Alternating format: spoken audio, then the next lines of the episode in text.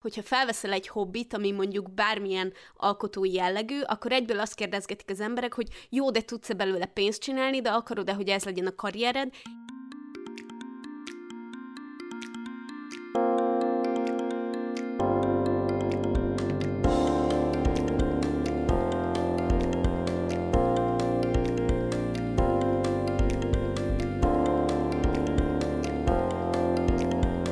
Sziasztok, ez itt a Párna Csata podcast legújabb epizódja, én Viki vagyok. Én pedig Julcsi, és a mai témánk nagyon röviden összefoglalva az alkotás lesz, és ennek különböző aspektusai.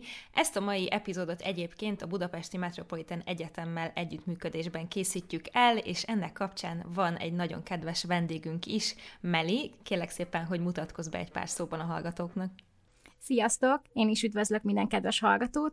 Tancsa Melitta vagyok, a Budapesti Metropolitan Egyetem kommunikációszakos végzős hallgatója, és egyben a szakom nagykövete vagyok, ami annyit jelent, hogyha már a hallgatók közül voltak nálunk ö, nyílt napon, vagy esetleg jönni fognak, akkor minket, a nagykövet csapatot láthattok majd, és mi az élményeinkről mesélünk, hogy egy kicsit közelebb hozzuk hozzátok az egyetemet, és hogy meg tudjátok tapasztalati úton ö, tanulni, vagy tudni, hogy ö, mit ad nektek az egyetem.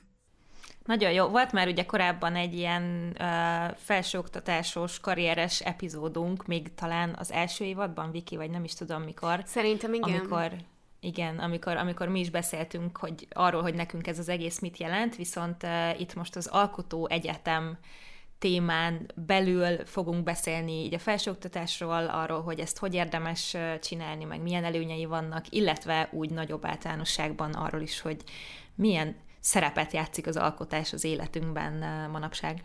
Igen, és bele fogjuk venni azt is, hogy milyen kreatív szakmákban hogyan jelenik meg az alkotás, a kreativitást hogy lehet fenntartani, inspiráció, kiégés, szóval így próbáljuk majd lefedni ezt az egész témát, amennyire lehet. Viszont mielőtt belevágnánk, jöhet a szokásos hogy vagy kör. Meli, elkezded? Hogy érzed magad? Milyen hangulatban ülsz most itt? Ó, köszönöm szépen, hogy én kezdhetem. Én most nagyon fel vagyok dobódva, hogy ezt most felveszük, ezt a felvételt, illetve eléggé ilyen, kicsit ilyen izgatott is vagyok, mert most eléggé nehéz időszak van, záróvizsgai időszak következik, szóval most teljes erőbedobással tételeket dolgozok ki, és már nagyon várom a végét, hogy a védés is meglegyen, és a MyBrandes záróvizsgám is végre jó legyen, és jól sikerüljön. Fú, hát kitartást. Hát, igen, ez, ez, ez kemény időszak, és igaz, hogy mi már azért túl vagyunk ezen Vikivel, de nekem például vannak azért nézőim, meg a, a, a közösségben vannak olyan tagok, akik most vannak hasonló szitúban, és ők is néha így írják, hogy azt se tudják, hol áll a fejük, és hogy, hogy ez, most, ez most kemény nekik, úgyhogy átérzem így visszamenőleg is. Viki, te hogy vagy? Köszönöm szépen, én tök jó vagyok, nagyon produktív, néhány napot hagyok magam mögött, ráadásul egész múlt héten össze-vissza pörögtem, mert a kis testvérem, aki majdnem egy éve kitölt, kiköltözött Észtországba, most először jött haza, úgyhogy, úgyhogy nagy, nagy családi örömködés volt meg minden. Az egész tegnapi napot igyekeztem szépen csöndben egyedül tölteni, kitakarítottam, elpakoltam, minden ilyesmi, ma főzni fogok, úgyhogy úgy érzem, hogyha így munka szempontjából nem is vagyok éppen így a leghatékonyabb, így kicsit így rendbe rakom a, az életemet, és, és úgy érzem, hogy hatékony vagyok a, az ilyen átlag élet dolgokban. Szóval befizettem az összes számlámat, Meg, meg ilyeneket, ilyeneket csináltam, és olyan büszke vagyok magamra, akkor is, hogyha ezek ilyen láthatatlan feladatok, de megcsináltam őket. Ó, az jó érzés. Igen. Azt ismerem. És te, Jolcsi, hogy vagy? Jól vagyok, én is köszönöm. Én is produktívnak érzem magam. Ma reggel már megvágtam az új podcast epizódot, és egyébként nagyon-nagyon élveztem visszahallgatni, ez lehet, hogy furán hangzik, de hogy, hogy mindig vannak azok a részek, amik ilyen nagyon gördülékenyek, és így kb. Semmit nem kell kivágni belőle, mert ilyen, ilyen tök jó, úgyhogy ezzel is így éreztem, meg ez nekem ma nagyon egy podcastes nap, ugyanis most ugye felvesszük ezt, és aztán délután meg vendég leszek egy másik podcastben, A Bright Place a, a neve, és az endometriózisról fogok ott beszélgetni velük, úgyhogy ez ma abszolút, abszolút egy ilyen podcastes nap. Ó, tök jól hangzik. Ja, jó lesz biztos.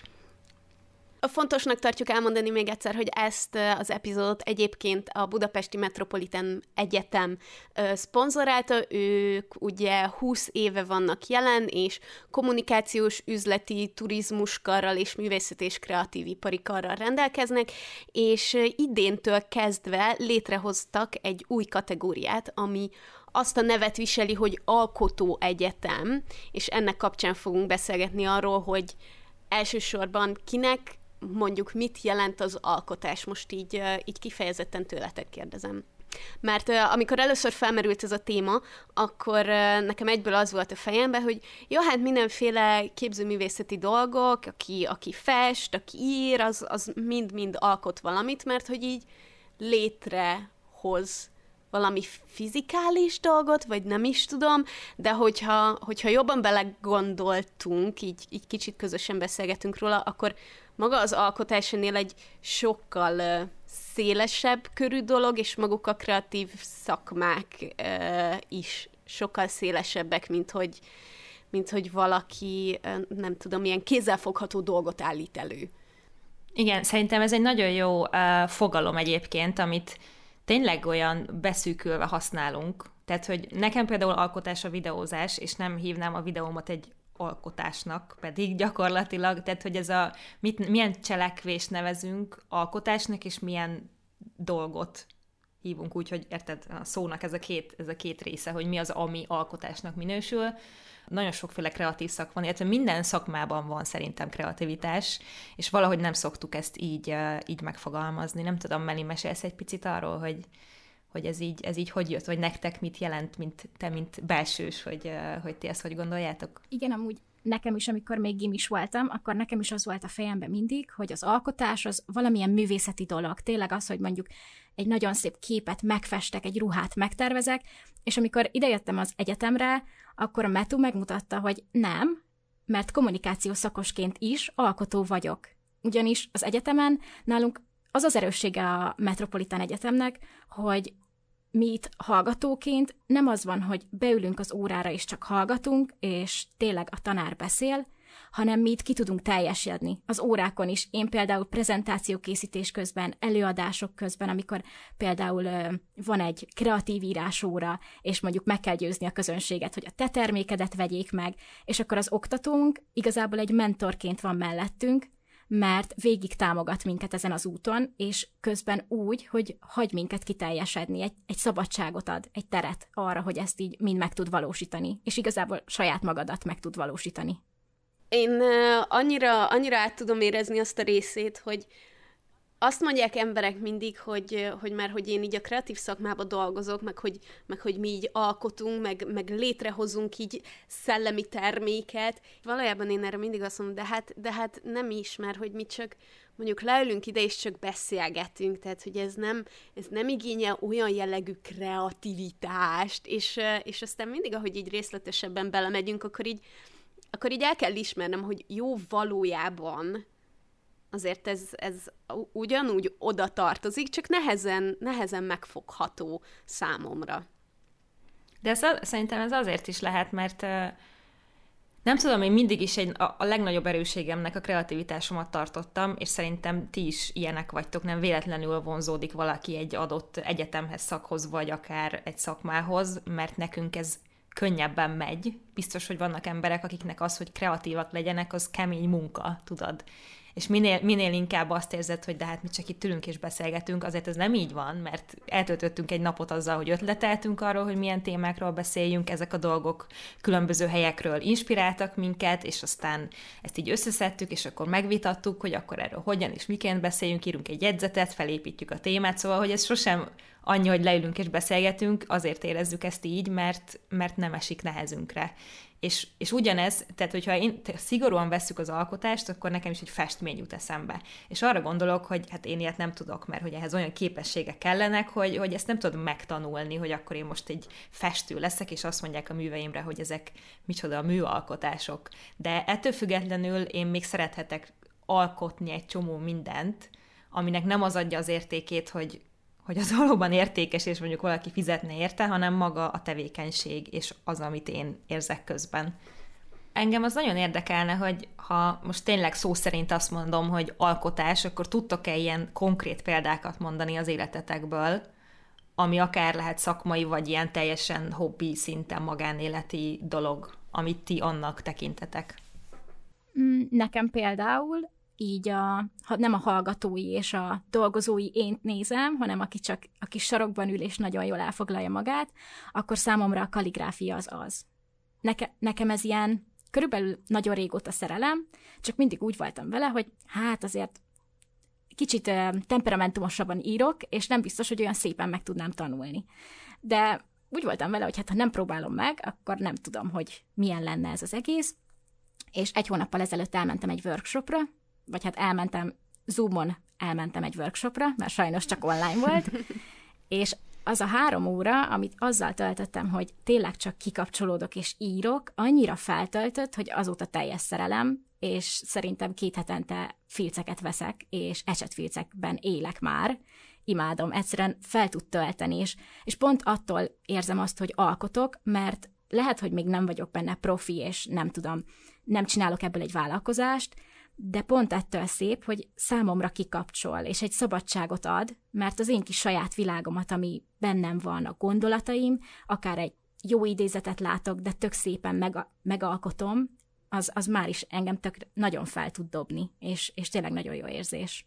Uh-huh. És mennyi időt tudsz erre szánni? Ez, ez inkább ilyen betervezett dolog, hogy akkor minden nap leülök és gyakorlok, vagy, vagy csak amikor éppen úgy érzed, akkor, akkor, akkor nekiülsz és csinálod? Nem szoktam igazából ilyen időkorlátot szabni, pont azért, hogy ne az legyen, hogy esetleg nem tudom, így görcsösen ráülök, hogy nem jut eszembe semmi, hanem amikor így tényleg csak kedvem tartjak és időm van, előveszem a kis dolgaimat, kipakolom az asztalra, gyönyörködök a tollakba, és akkor utána, utána elkezdem. És akkor ebben igazából azért leled örömödet, mert csinálod, és úgy magáért van, vagy mert jó képességed is van hozzá, és ez mondjuk viszonylag az elején kiderült, hogy, hogy ez neked így megy, és ez, ez motivál téged, hogy ebben ügyes vagy, és akkor ezt csinálod. Mm, igazából mindkettő, mert szerintem, hogyha mondjuk az elején nem lettem volna annyira ügyes, elég kitartó vagyok, de biztos, hogy hátráltatott volna, hogyha látom, hogy ilyen gírbe-gúrba betűim vannak, és hát azért elég csufika. De, de így az, hogy mondjuk már az első óra után nagyon szépek lettek, nem tökéletes, de szép, azért ezek eléggé motiválnak, de ami tényleg leginkább motivál, hogy, hogy engem kapcsol ki. És hogy, egy, uh-huh. és hogy igazából büszke tudok lenni, mert amikor leírok egy szöveget, és látom, hogy tök szép lát, úgy, hogy nagyon kritikus vagyok saját magammal, akkor az, az, az engem is felemel. Ez tök jó, hogy Julcsi behoztad, mert szerintem tök fontos megjegyezni, hogy nem feltétlenül kell jónak lenned valamiben, amilyen alkotás, és amit így élvezel. Szerintem nagyon nehéz a manapság, hogy van, akinek igazi hobbija legyen, mert hogyha, hogyha felveszel egy hobbit, ami mondjuk bármilyen alkotói jellegű, akkor egyből azt kérdezgetik az emberek, hogy jó, de tudsz-e belőle pénzt csinálni, de akarod-e, hogy ez legyen a karriered, és nagyon nehéz így, így bekerülni abba a zónba, így fejbe, ahol csak azért alkotsz, mert hogy te azt élvezed, és nem pedig azért, mert hogy sikeres tudsz benne lenni, és akkor ezzel mész valahova, és akkor ilyen ambícióid vannak azon a területen, hanem egyszerűen csak azért, hogy amíg leülsz arra az egy órára, akkor te ott jól érzed magad, és nincsenek úgymond következményei azon kívül, hogy az az, az egy óra az neked mentálisan és mondjuk fizikálisan is mennyire sokat hozzátett a jólétedhez. Igen, szerintem az alkotást ez a két dolog tudja a legjobban negatívan befolyásolni, amit mondasz. Az egyik az, hogy jó, de miért csinálom ezt, mi lesz belőle, mikor fogok belőle pénzt keresni, van-e ennek az egésznek jövője. A másik pedig az, hogy jó, de mennyire vagyok benne ügyes. És ez utóbbi, és mind a kettő szerintem vissza tudja tartani az embert, főleg manapság, amikor időt szánni magadra, meg egy hobbira, az ilyen nagyon luxus dolognak tűnik, de... Szerintem mind a kettőben nehéz megküzdeni, de most konkrétan a kalligráfiára reagálva nekem egyetlen egy találkozásom volt ezzel, ráadásul legelőször élőben egy YouTube livestreamben próbáltam meg valakinek az útmutatása alapján leírni valami kalligrafikus dolgot, és fogalmam sem volt előtte, hogy mennyire van hozzá érzékem, így rajzolgatni néha szeretek, de sosem rajzoltam, meg festeni is szoktam, bár elég ritkán, de hogy sosem azért, mert annyira jó vagyok benne, csak úgy élvezem. Szóval a kalligráfia nekem, na ahhoz nekem semmi érzékem nincs. És, és úgy mentem bele, hogy hát, hogy meglátjuk, mi lesz, és úgy izzadtam végig a streamben, te jó Isten, és közben, közben úgy voltam vele, hogy vicces volt, meg így tudtunk belőle viccet csinálni, hogy hát, jó, ez most nem olyan lett, meg hogy élveztem, de az például nekem egy olyan tapasztalat volt, hogy, hogy hát jó, így fun volt egyszer, de ez nem olyasmi, amiben én jobban el akarok merülni, mert hogyha ennyire nem megy valami, akkor én azt nem tudom élvezni. És ez nem feltétlenül jó, és nem tudom, hogy ez így honnan ered, mert a festéssel kapcsolatban például sose éreztem így, nem vagyok benne ügyes, de azt tudom élvezni, mert ez olyan absztrakt, és akkor nem tudom mi. A kalligráfia, az sokkal inkább ilyen szabályokhoz kötött. Nem tudom, hogy mennyire értitek, amit mondok, és hogy nektek volt-e valaha ilyen tapasztalatotok, hogy valami tetszett, és azért nem folytattátok, mert hogy de hát nem vagyok benne jó, úgyhogy akkor, akkor nem élvezem. Én ezen a területen tök tudatos tudok lenni, azt hiszem, a szabadidőmben, tehát, hogy amit én csak magamért csinálok, már korábbi podcastekben is említettem, hogy én kötök. De hogy én egyetlen egy kötést tudok, ez a lusta kötés, semmi más nem tudok, és nem vagyok benne ügyes, és ráadásul nem hozok létre úgy, úgymond semmit, mert mindig megkötök egy, nem tudom, ekkora részt, egy ilyen, nem tudom, harminc centis hosszúságú dolgot megkötök, és utána visszabontom, és újra kezdem, mert hogy csak ez, a, ez az elbabrálok a kezemmel, és aztán látom, hogy lett valami eredménye, de hogy ezt nem akarom használni semmire, úgyhogy visszabontom, és aztán majd újra elkezdek nulláról kötni. Viszont, ahol néha van rajtam ilyen nyomás, például ugye én videójátékokat streamelek, és amikor mondjuk a Sims-ben a házberendezésnél tartunk, egész egyszerűen az van bennem, hogy mivel ezt más emberek nézik, és nyilván az a lényege a Twitch streamelésnek, hogy az emberek nézzék, hogy, hogy akkor jót kell csinálnom, hogy kreatívnak kell lennie, hogy szépnek kell lennie, hogy funkcionálisnak kell lennie, és, és ezért van az például, hogy már egy ilyen, egy ilyen általános vicc a csatornán, hogyha nekiállok valamit építeni, vagy valamit berendezni a Sims-ben, akkor mindenki tudja, hogy a következő négy órában azt fogom csinálni, hogy lerakok ötszáz darab bútort, és aztán négyszázkilencvenkilencet kitörlök belőle. Mert, mert hogy ott van bennem ez, hogy ú, de hogy akkor ennek jónak kell lennie. És egyébként téged nem érdekel, hogy jó legyen, ha csak te játszol, vagy inkább attól félsz, hogy nekik tetszene az, amit te ösztönből csinálnál abban a lakásban. Tehát, hogy ami neked tetszik, az nekik is tetszene, vagy ha te amúgy simszezel, akkor téged nem is érdekel annyira, hogy hogy néz ki. Sokkal maximalistább vagyok akkor, hogyha mások néznek. Szóval amikor egymagam csinálom, akkor is sokáig tart, meg nehezen hozok döntéseket, de, de valahogy sokkal kisebb az elvárásom magammal szemben, amikor csak egyedül csinálom, mint hogyha mások néznek. Értem. Hmm. Ne- nekem igazából elég sok, főleg így a videózás terén, én ugye, hát régebben több ilyen dé i vé, do-it-yourself kézzel készült dolgokról szóló videóm volt, ezt most is szeretem, csak most éppen nincs semmi projekt, de nekem ott szokott az lenni, hogy ott én ezt el tudom engedni, hogy, hogy milyen lesz. Tehát, hogy ott én tudom azt élvezni, hogy hát én most így ebből valamit megpróbálok összerakni, aztán vagy jó lesz, vagy nem. És, és ott valahogy nem, pont azért, mert ez a kézzel készült fogalom így benne van, ez szerintem sugall valamiféle amatőrséget is, meg ilyen intuíciót, hogy hát majd így valamit összerakok, és lesz belőle valami, de engem nagyon sok minden érdekel inkább, és nagyon kevés dologgal jutok el oda, hogy fejleszteni akarom magam benne, és minél jobban megtanulni, ilyen a makramé, a hímzés, tehát egy csomó mindenbe így belenyúlok, és akkor így kipróbálom, és nagyon sok minden van, nem tudom, hogy ez mennyire tudatos, amit szeretek megtartani ezen a szinten. Hogy én így élvezem ilyen kezdőként így próbálgatni, meg így valamit csinálni, de hogy arra már nincs türelmem, vagy kedvem, vagy energiám, hogy úgy rendesen belemerüljek, és, és megtanuljam. Úgyhogy uh, nálam a legtöbb dolog az valahogy így, így alakul az alkotásban. Ez nekem is ismerős, mert Én, én személyiségileg vagyok olyan, hogy nagyon sok minden érdekel, nagyon pörgök, mindent meg szeretnék ismerni, de nem sok olyan dolog van, amit mondjuk nagyon meg szeretnék, vagy, vagy van rá türelmem, hogy nagyon megismerjem. Például nálam most így eltekintve a nyelvek, azok teljesen ilyenek. Én, én nagyon sok nyelvet szeretnék megtanulni, de nem mindegyik olyan, amit így mondjuk nem tudom, egy felsőfokig, vagy egy bé kettes nyelvvizsgáig el tudok vinni, mert, mert annyi minden érdekel, hogy így tényleg most is a kalligráfiánál ilyen technika, olyan technika, akkor ha prezentációt készítek egy órára, akkor úristen, milyen színű legyen, és akkor hatfélét csinálok, de a munkámban is ez van, hogyha egy poszthoz készítek kreatívot, akkor mindig többet csinálok, és így megnézem, hogy hm, melyiknek szebb a színe, melyik jobban passzol, és így a végén persze lesz egy végtermék, csak mire odáig eljutunk, addigra sok variáció lemegy belőlük.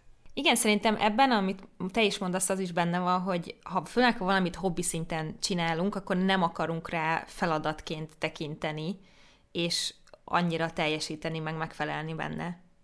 Mielőtt még rátérünk erre, hogy milyen egyébként, amikor a karrierednek a része, így a, így a kreativitás, meg az alkotás, mesélsz egy kicsit a, az egyetemi tanulmányaidról, Meli, mert én mondjuk magamról annyit tudok elmondani, hogy én, én teljesen más területen jártam egyetemre, nekem mérnöki végzettségem van, szóval nekem aztán semmilyen művészeti, kreatív karrieri, se, semmilyen tanulmányom nincs. Tehát, hogy én továbbra is csak ilyen, ah, itt vagyok, és csinálok dolgokat, ahogy, ahogy éppen esik, úgy puffan, de hogy érdekel amúgy, hogy, hogy milyen az oktatás ilyen területen. Persze, például én egy kimondottan meturajongó vagyok, ezt így szeretném leszögezni. Én, amikor gimis voltam, akkor az első, az első évenben döntöttem el, hogy én metus hallgató leszek, és úgy építettem végig a kis érettségig mindent, hogy, hogy tényleg ide tudjak járni. Majd, amikor felvettek, szerintem életem legjobb napja volt. Én, én ezt soha nem fogom elfelejteni, de szerintem ti se, hogy milyen érzés, amikor kapod az es em est, hogy felvettek. És amikor bejöttem a kapun, akkor igazából azt vettem észre, hogy nagyon céltudatos vagyok, de meg kellett, hogy álljak, mert a metun nagyon sok lehetőség van arra, hogy tényleg bármit tudj magaddal csinálni, amit szeretnél, de tényleg bármilyen tanuláson kívüli tevékenység, és így csak álltam és néztem, hogy jó, de mit fogok választani? Mert nagyon sok szabadon választható tárgyunk van, amik tényleg ilyen kreativitást igényelnek, és kreativitást fejlesztenek egyben.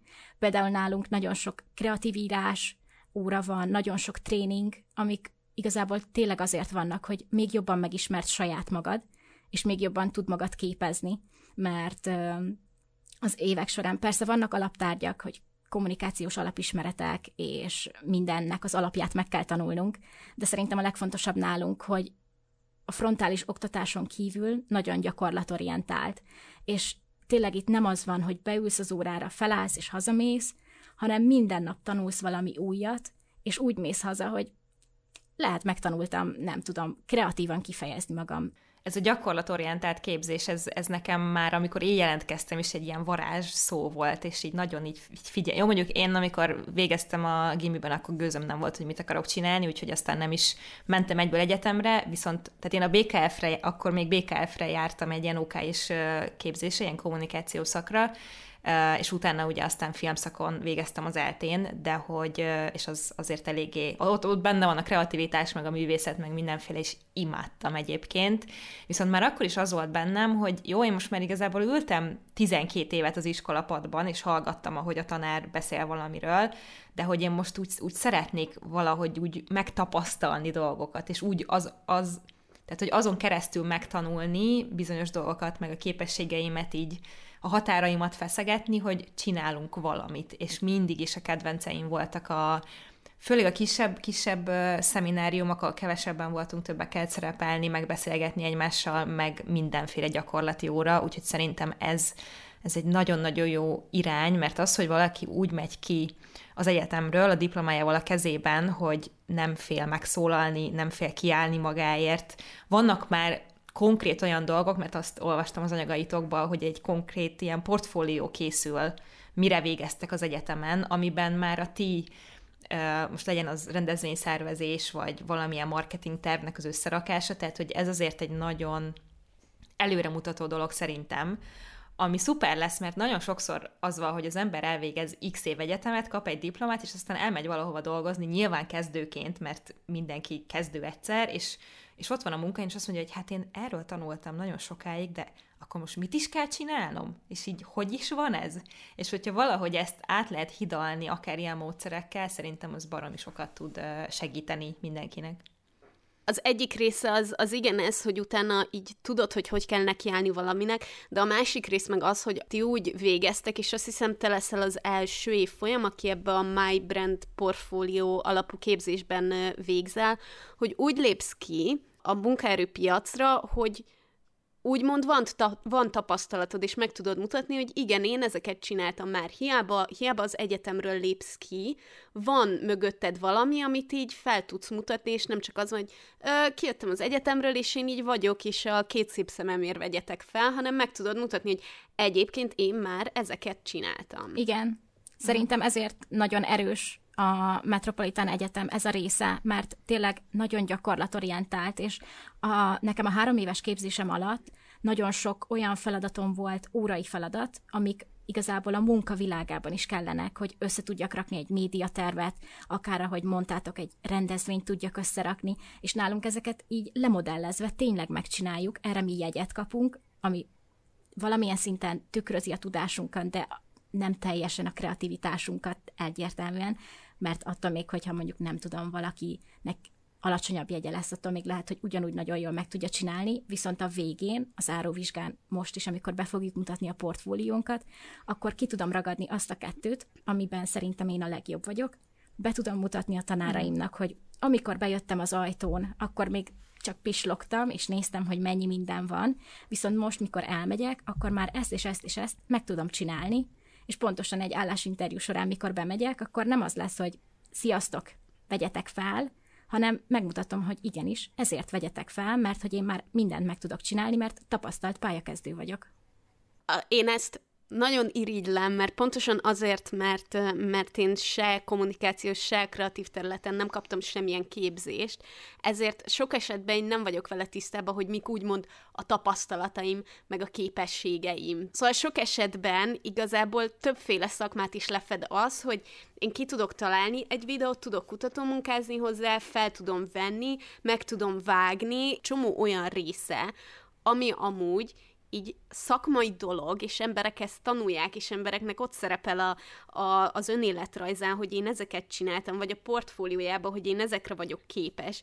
És, és mindeközben én meg csak itt ülök, és nekem ezeket meg kell, meg kell találnom, hogy ó, várj, ezt tényleg valahova így be lehet kategorizálni, nem csak azt, hogy ó, csináltam egy videót az internetre. Szóval ez nekem nagyon hiányzik, hogy, hogy rá tudjak mutatni, hogy nézd, ez is készség, ez is készség, ez is készség, erre is képes vagyok, ezt is megtanultam, hanem, hanem emiatt így nem feltétlenül tudom megfelelően felmérni azt, hogy milyen értéke van a munkámnak. Igen, ez egyébként érdekes, ez tény... nyilván a videózás az egy, mindig egy ilyen mumus dolog, hogy most akkor te mit is csinálsz, és mihez értesz, meg kicsit mindenhez, de nagyon semmihez, vagy valahogy így tudnám igen. ezt bekategorizálni. Uh, meg nyilván képesség kérdése, meg szenvedés, szóval sok minden van benne, de ez, ez sok szakmára igaz, csak itt egy kicsit úgy érzem, hogy hatványozottan rád van bízva a dolog, és akkor azt kezdesz vele, amit akarsz.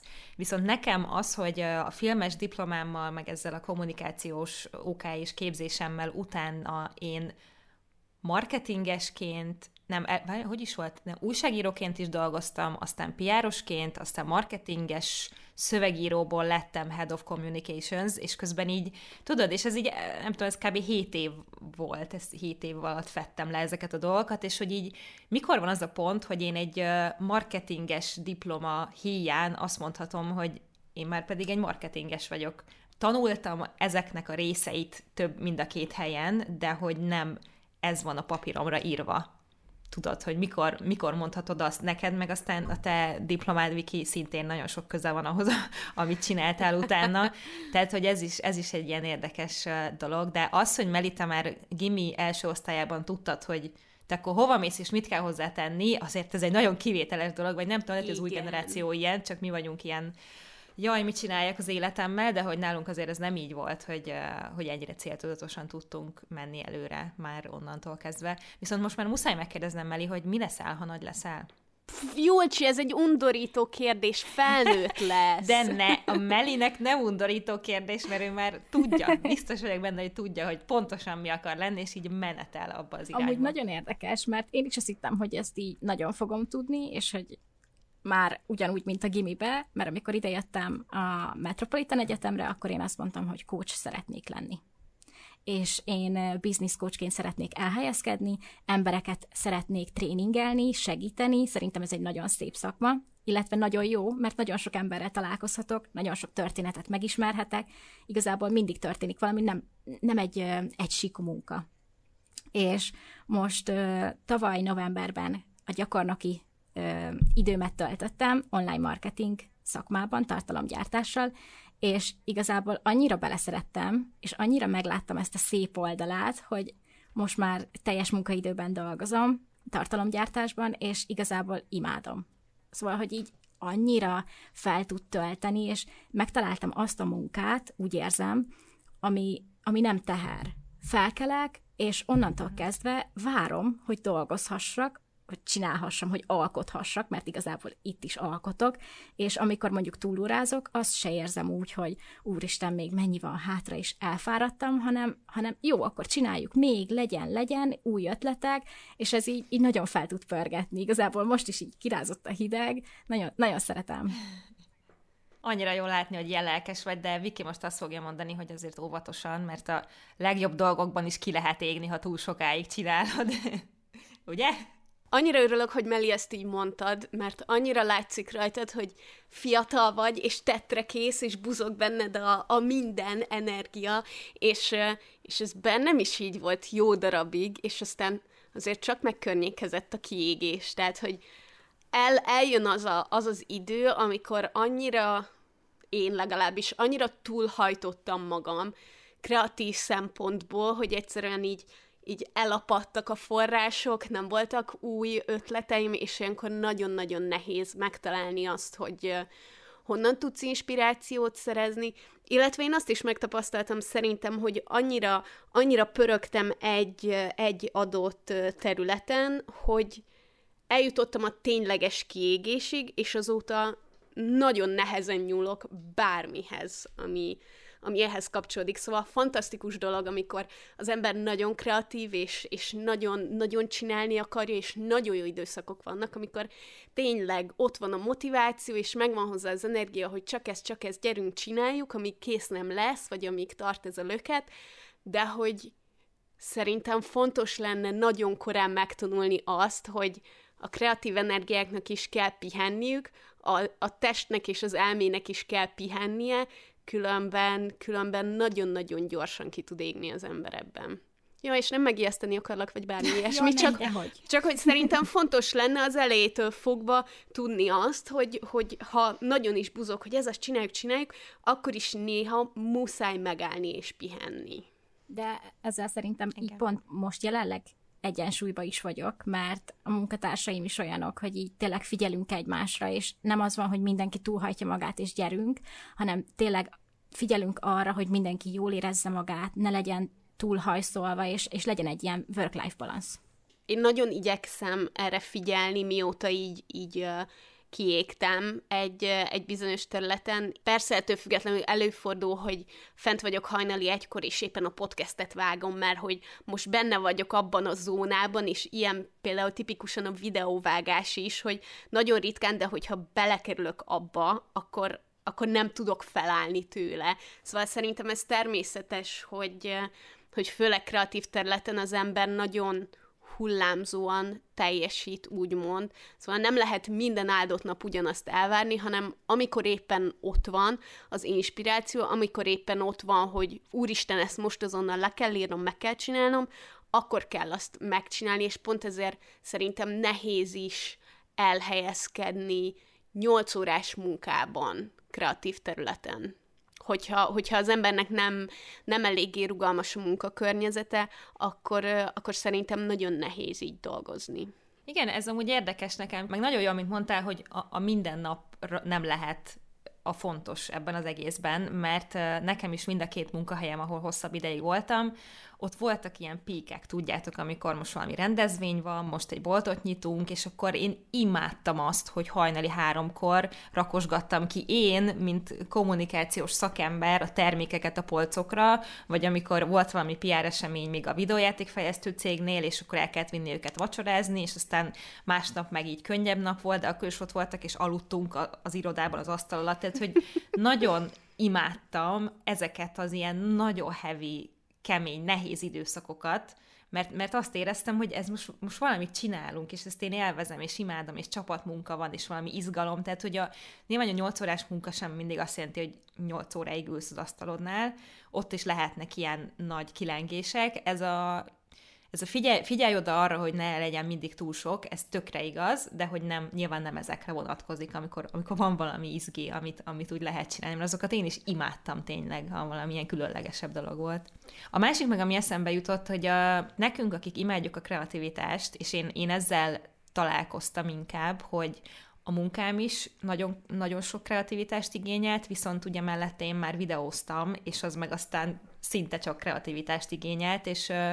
És én azt vettem észre, hogy ez is nehéz tud lenni. Amikor a munkában is ezt a képességedet használod sokat, viszont szeretnéd másra is használni, és, és van, amikor nem elég. Tehát még akkor sem elég, hogyha ez a mindened, és, és hogy ez így nagyon fárasztó tud lenni, hogy ti, ti erről mit gondoltok, hogy ez a munka-magánélet egyensúly a kreativitáson belül, ez hogy, ez hogy tud működni szerintetek jól? Vagy tud-e egyáltalán, hogyha valakinek ilyen nagyon kreatív munkája van, akkor marad-e a szabad idejére is ebből? Szerintem ez tipikusan igen, az a munka, ami, ami nagyon le tud szívni egy, egy, tényleg egy hosszú nap után.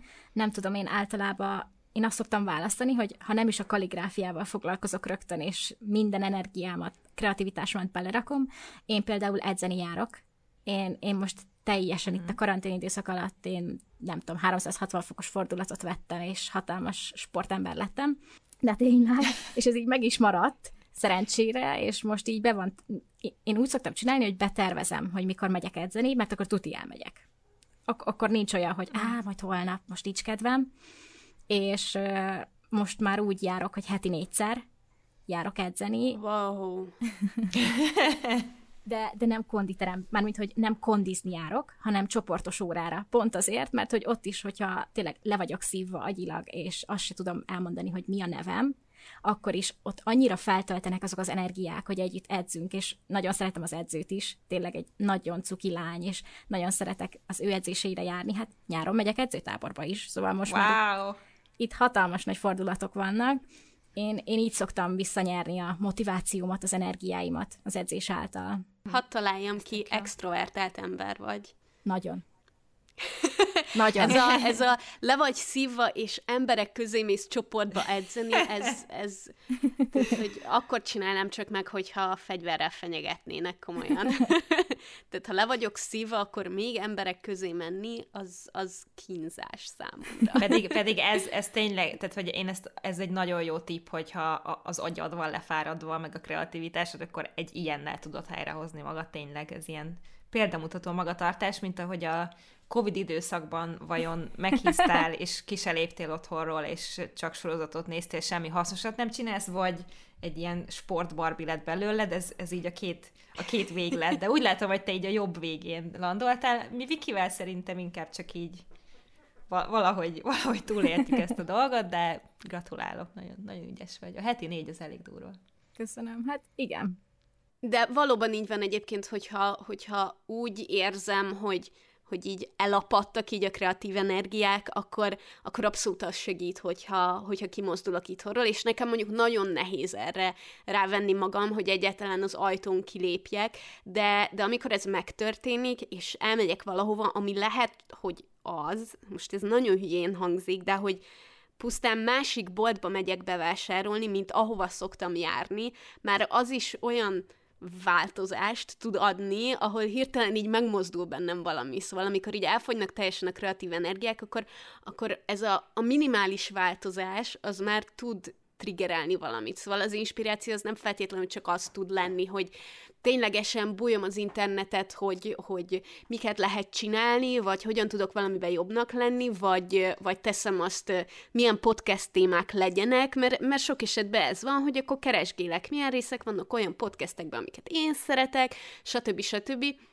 De ott van a másik része, ahol, ahol nem aktívan megyek az inspiráció felé, hanem úgymond passzívan, szóval, hogy kiszakítom magam abból a környezetből, ahol vagyok, teljesen más indokból, mondjuk hétvégén meglátogatom a, a szüleimet, vagy bármi, és ez így magával hozza azt, hogy, hogy az agyam is kicsit átkapcsol egy, egy másik frekvenciára, vagy nem tudom, és az, és az be tud indítani inspirációt. Ami nekem a legjobban hiányzott, és ami nekem kell ahhoz, hogy tudjak kreatív és lenni és alkotni, az a, azok a külső hatások, tehát hogy valami új dolog érjen, új dologot lássak, ami, tehát hogy így saját magadba bezárkózva, ez így eléggé el, el tud csendesedni egy idő után, és, és ezért nagyon-nagyon jó, hogyha, hogyha ilyeneknek kiteszed magad, vagy egy közösségben vagy például, ami szintén a, azt, azt olvastam, hogy a, hogy a Metún ez nagyon fontos, hogy, hogy ott ott hogy vagytok egymással, és az a helyzet, hogy, hogy ez azért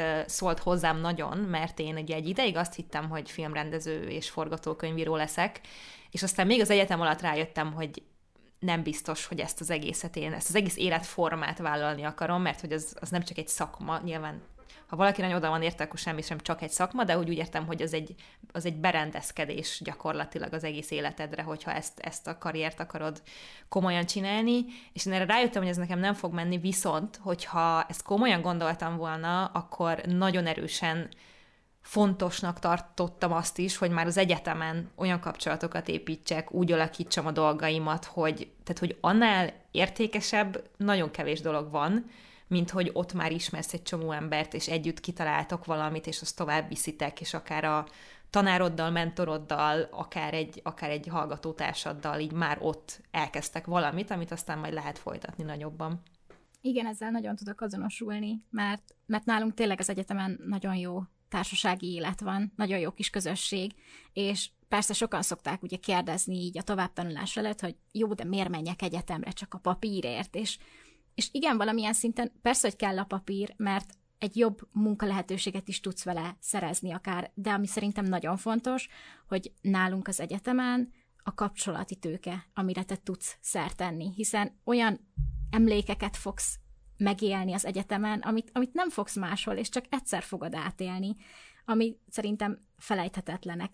És, és tényleg nagyon fontos, hogy, hogy olyan kapcsolatokat tudsz kialakítani, más szakok átfedik egymást, amivel utána tényleg csak profitálni tudsz, akár egy későbbi munkalehetőség kapcsán, illetve nálunk például már előfordult olyan, hogy egy projektet kellett létrehozni, több szakról volt, voltak hallgatók, és egy közös projektet kellett készítenünk, amiben tényleg mindenki, aki saját maga kis csomagját rakta bele, hogy legyen egy egész, és a végén igazából egy művészet is hallgató csinálta meg a projektünkhöz a logót, mert egy ilyen márkát építettünk fel, és ő csinálta meg a logót, hogy így a karok között is van átfedés, és tudunk együtt dolgozni, ami a későbbiekben még több profitot tud hozni akár mindenkinek. Szerintem itt két nagyon fontos dolog van. Az egyik az az, hogy főleg kreatív területen nagyon-nagyon fontos az, hogy megismersz valakiket már az egyetemen, nyilván nekem ez kimarad, de hogy amikor elkezdtem, elkezdtem dolgozni a, a média területén, akkor az, hogy akiket megismersz, és tudod, hogy hogyan dolgoznak, vagy már dolgoztatok együtt, akkor nyilván a jövőben következő projektekre is sokkal szívesebben viszel olyas valakit, akiről tudod, hogy milyen a munkája, tudod, hogy tudtok együtt dolgozni, és ezért is nagyon fontos tényleg, amit mondtál, a kapcsolati tőke.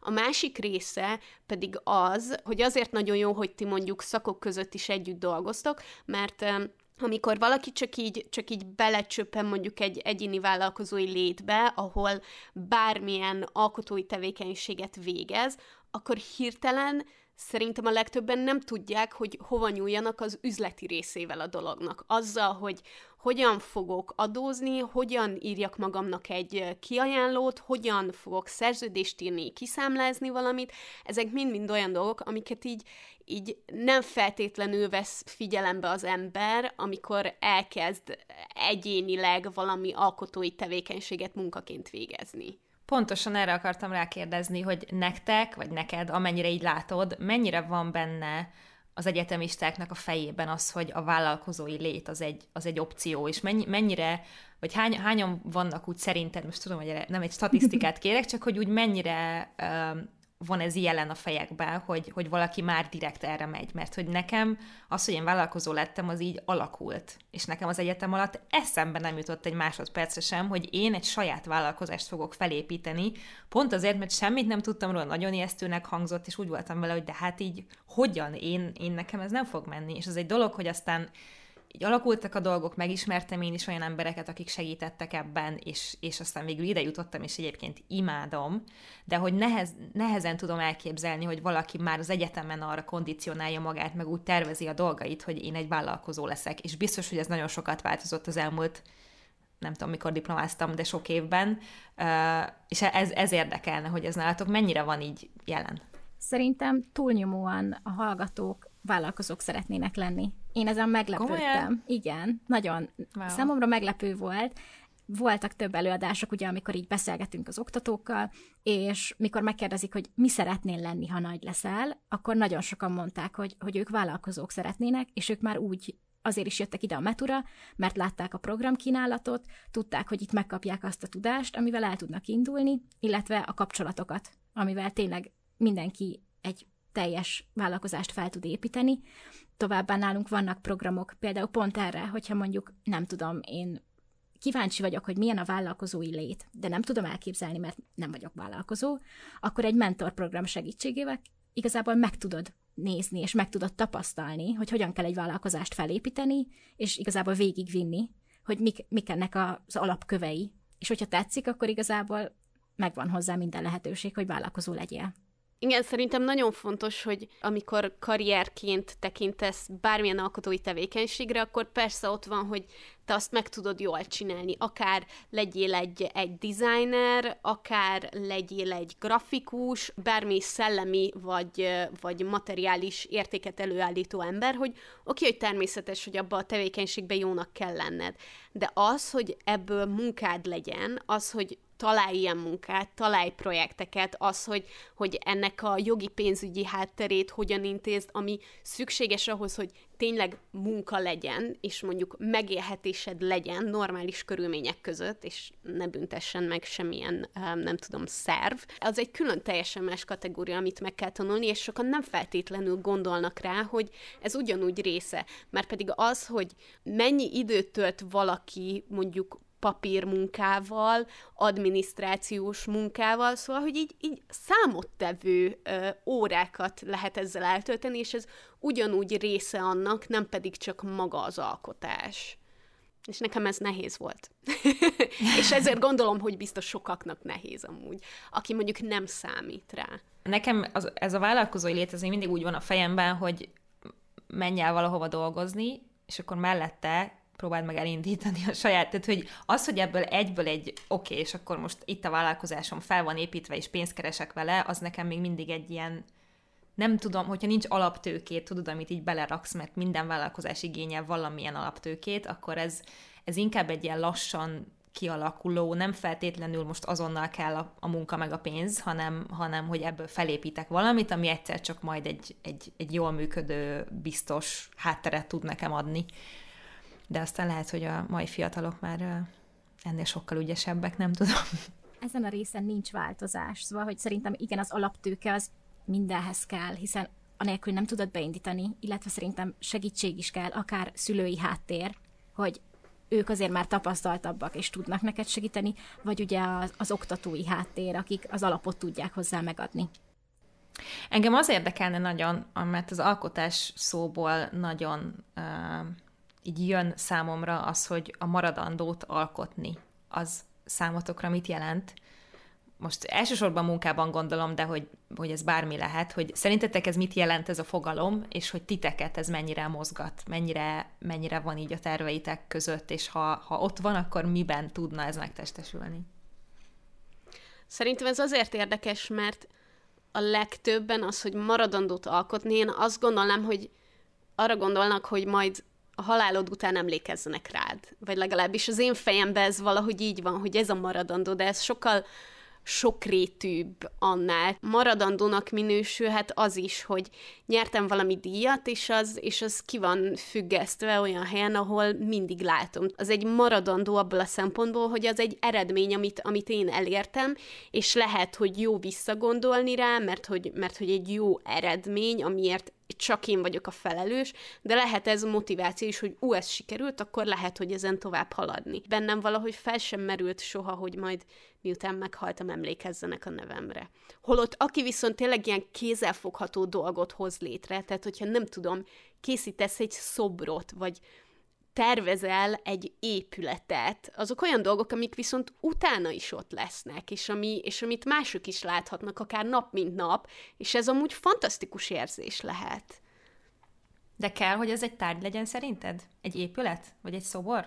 Hát nyilván lehet podcast is, epizód, vagy... amiben a bipoláris depresszióról szóval... beszélsz, és nagyon sok embert megérint, és nagyon sok embernek hatása van az életére, az nem lehet egy maradandó alkotás? Én azt gondolom, hogy maradandó alkotás nem tud lenni, de mérhető hatása van. Szóval szerintem, a, szerintem a maradandó az az lehet, amit olyas valaki is tud értékelni, aki téged nem ismer. És nem gondolod, hogy egy csomóan megtalálták azt a részt, akik téged nem ismernek, és mégis jelentett számukra valamit ez az egész, és tovább vittek magukkal valamit belőle? És náluk marad a hatása annak, amit te csináltál? Ezek már ilyen szürke zónák, amikről te beszélsz. Hát a te, a te definíciód szerint, de most akkor hallgassuk meg Melit, hogy szerinted mit jelent maradandót alkotni. Én, én igazából nem mentem el ilyen irányba, hogy, hogyha majd esetleg, ugye majd később, és majd lejár az idő, és akkor, hogy az én nevemre emlékezzenek. Számomra maradandót alkotni az, az azt jelenti, hogy, hogy valamilyen értéket képvisel, és, és nem feltétlenül azt jelenti, hogy mondjuk, nem tudom, lefestek egy kiskutyát, és az mindenkinek kiskutya, hanem valamit elindít az emberekben. Valami, valami gondolatot, és valami gondolatmeneten tovább mennek, és, és mindenkinek lesz valami, valami, amit hozzá tud tenni. Például nekem, nekem a milyen maradandó, az jó, hát igen, ezek maradandó dolgok, mondjuk egy tetoválás is. Én nagyon szeretem a tetoválásokat, van is egy pár, és, és ezek is olyan dolgok, hogy persze nagyon megosztó, mert szerintem manapság nagyon megosztó, de, de ha valaki ránéz, akkor, akkor nem biztos, hogy azt mondja, hogy igen, tudom, hogy neked ezt és ezt jelenti. Neki lehet csak azt mondja, hogy nagyon szép, vagy lehet a művészi részét látja benne, de valami, valamit fog látni. Illetve szerintem így maradandó számomra a nagyköveti programban is, ugye, hogy nagykövetként tevékenykedek, nagyon sok feladatot csinálunk, ami, ami akár a social médiában jelenik meg, akár a weboldalon, de ezek olyan maradandók lesznek, hogyha például valaki rákeres a nevemre mondjuk, nem tudom, a későbbiekben, hogy ezeket így ki fogja dobni, és ez így az én személyiségemhez is hozzátesz.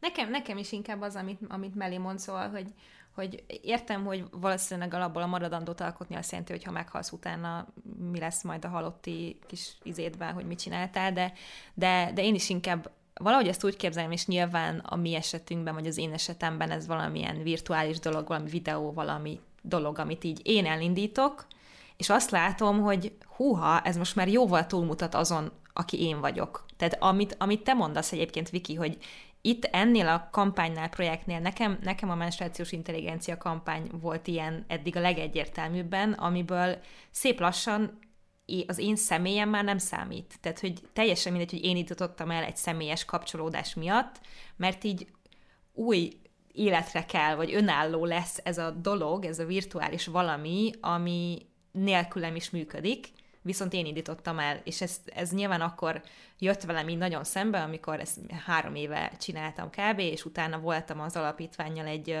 gyógyszergyár, hogy hívják, egy nagy gyógyszermárkánál, egy ilyen meetingen, és ott beszéltünk mindenféleről, és akkor mondták, hogy, hogy például szeretnénk kapcsolódni a menstruációs intelligencia kampányhoz, és fogalmuk se volt róla, hogy azt én indítottam, hanem így mondták, wow, hogy van ez a kampány, és hogy akkor ez így tök jó, és hogy ehhez szeretnénk mi is csatlakozni. Még így ültem, hogy te jó ég. Most te, tehát, hogy olyan, mint amikor van egy gyereked, akit így felnevelsz, és tök függetlenül tőled csinál dolgokat, és elér valamit az életben, ami neked már semmi között nincs hozzá.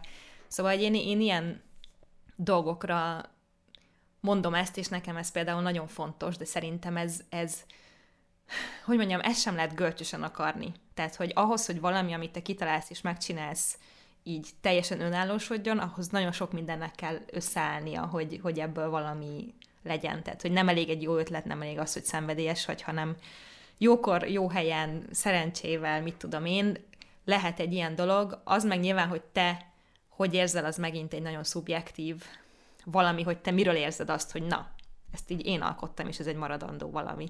Úgyhogy nyilván, nyilván ez a része is benne van, hogy ezt észrevenni, nem tudom, elismerni saját magad előtt, hogy, hogy, hogy hú, ez, ez végül is elég, elég jó volt. Meg én, én nem tudom, én ismerek olyan embereket, akik nagyon jók a szakmájukban, és azt mondják, hogy ők nagyon szeretnének valami fontos dolognak a részese lenni, tehát, hogy valamit, valamit elindítani, ami, ami számít, ami tényleg elér emberekhez, ahogy te is mondtad, Meli, ami hatása van másokra, és ez szerintem tök jó, és ez nagyon sokszor valaminek a megalkotásán keresztül tud, tud létrejönni. Nagyon szépen köszönjük Melinek, hogy itt volt ma velünk, és nagyon köszönjük a Budapesti Metropolitan Egyetemnek, hogy támogatta ezt az epizódot, hogyha felkeltette az érdeklődéseteket az Alkotó Egyetem, mint koncepció, illetve bármelyik szak, Meli munkája, akkor, akkor nyugodtan keressetek rá, mi bátran tudjuk ajánlani. Meli, téged személyesen hol találnak meg egyébként, hogyha érdeklődnek a munkád iránt? Akkor Instagramon tudtak megtalálni Melitta és öt darab alsó vonal. Nagyon szépen köszönjük, hogy itt voltatok ma velünk. Minden különleges, fontos, kapcsolódó linket megtaláltok majd a podcastnek a leírásában, illetve nyilván a Facebook csoportunkban lévő posztban is. Aminek, ha még nem vagytok a tagjai, akkor három kérdésre válaszolva tudunk titeket oda beengedni, és nagyon-nagyon jó beszélgetéseket lehet folytatni ilyen és ehhez hasonló témákban. Sziasztok! Sziasztok!